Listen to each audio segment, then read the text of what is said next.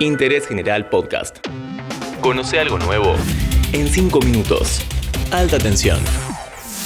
Hola, hola, ¿qué tal? Estás escuchando el episodio número 30 de Alta Tensión, el podcast sobre energía de interés general.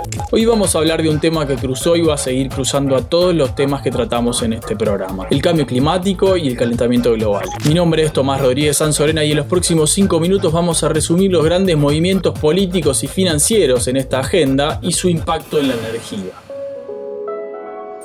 A fines de 2019 un virus corona pasó de un murciélago chino a otro animal, probablemente un pangolín, y luego se alojó en otra especie que en apenas cuatro meses lo distribuyó por todo el mundo, los seres humanos. La pandemia es una muestra brutal de cómo los humanos transformaron la naturaleza y cómo, aunque a veces nos olvidemos, la naturaleza afecta a los humanos. Podríamos decir que junto con Internet, el coronavirus es el experimento de conectividad más extremo de la globalización. Casi que nunca el mundo fue tan consciente de que es uno solo, como dice esa metáfora medio berreta, que vivimos todos en una misma casa. El coronavirus también cambió el curso de la historia. Sin coronavirus, Joe Biden no hubiera podido ganarle a Donald Trump las elecciones para presidente de Estados Unidos, el país que, al menos hasta hoy, es el más poderoso del mundo. Y si Biden no hubiera ganado, no estaríamos hoy ante esta aceleración de las políticas para mitigar el cambio climático. De repente, todo es verde otra vez. Hubo dos grandes anuncios en la cumbre del clima organizada por el presidente norteamericano que convocó a 40 presidentes, entre ellos Alberto Fernández. ¿Cómo estamos hoy?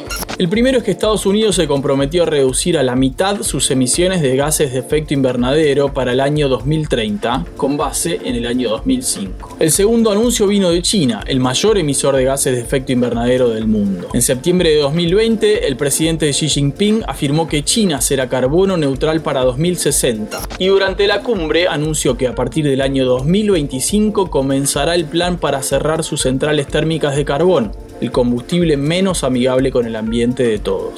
Estos anuncios van en línea con lo comprometido en los acuerdos de París en 2015 para que la temperatura global promedio no aumente por encima de los 2 grados centígrados y para coordinar esfuerzos para llegar al 1.5 grados centígrados en 2034. Pese a que para muchos grupos ambientalistas estas metas son insuficientes y las promesas de China y Estados Unidos son simples declaraciones, no habría que subestimar lo difícil que es cambiar la matriz económica y energética mundial.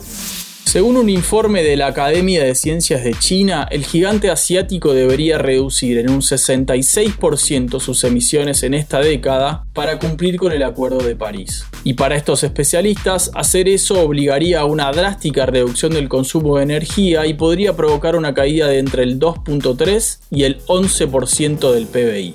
Tras el triunfo de Biden, las empresas de energías renovables son la niña mimada de Wall Street. Según Standard Poor's, su valor en función de sus ingresos es el doble que el de las 500 empresas más grandes del mundo. Y los bonos verdes o ESG aumentaron 10 veces en apenas un año. No por nada Tesla, la compañía de autos eléctricos de Elon Musk, es la automotriz más valiosa del mundo.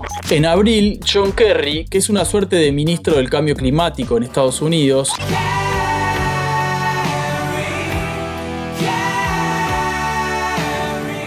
se reunió con bancos y fondos de inversión y les dijo, ante sus ojos se está abriendo el mercado más grande de la historia. Les dijo que inviertan en baterías, en hidrógeno y en tecnologías de captura de carbono.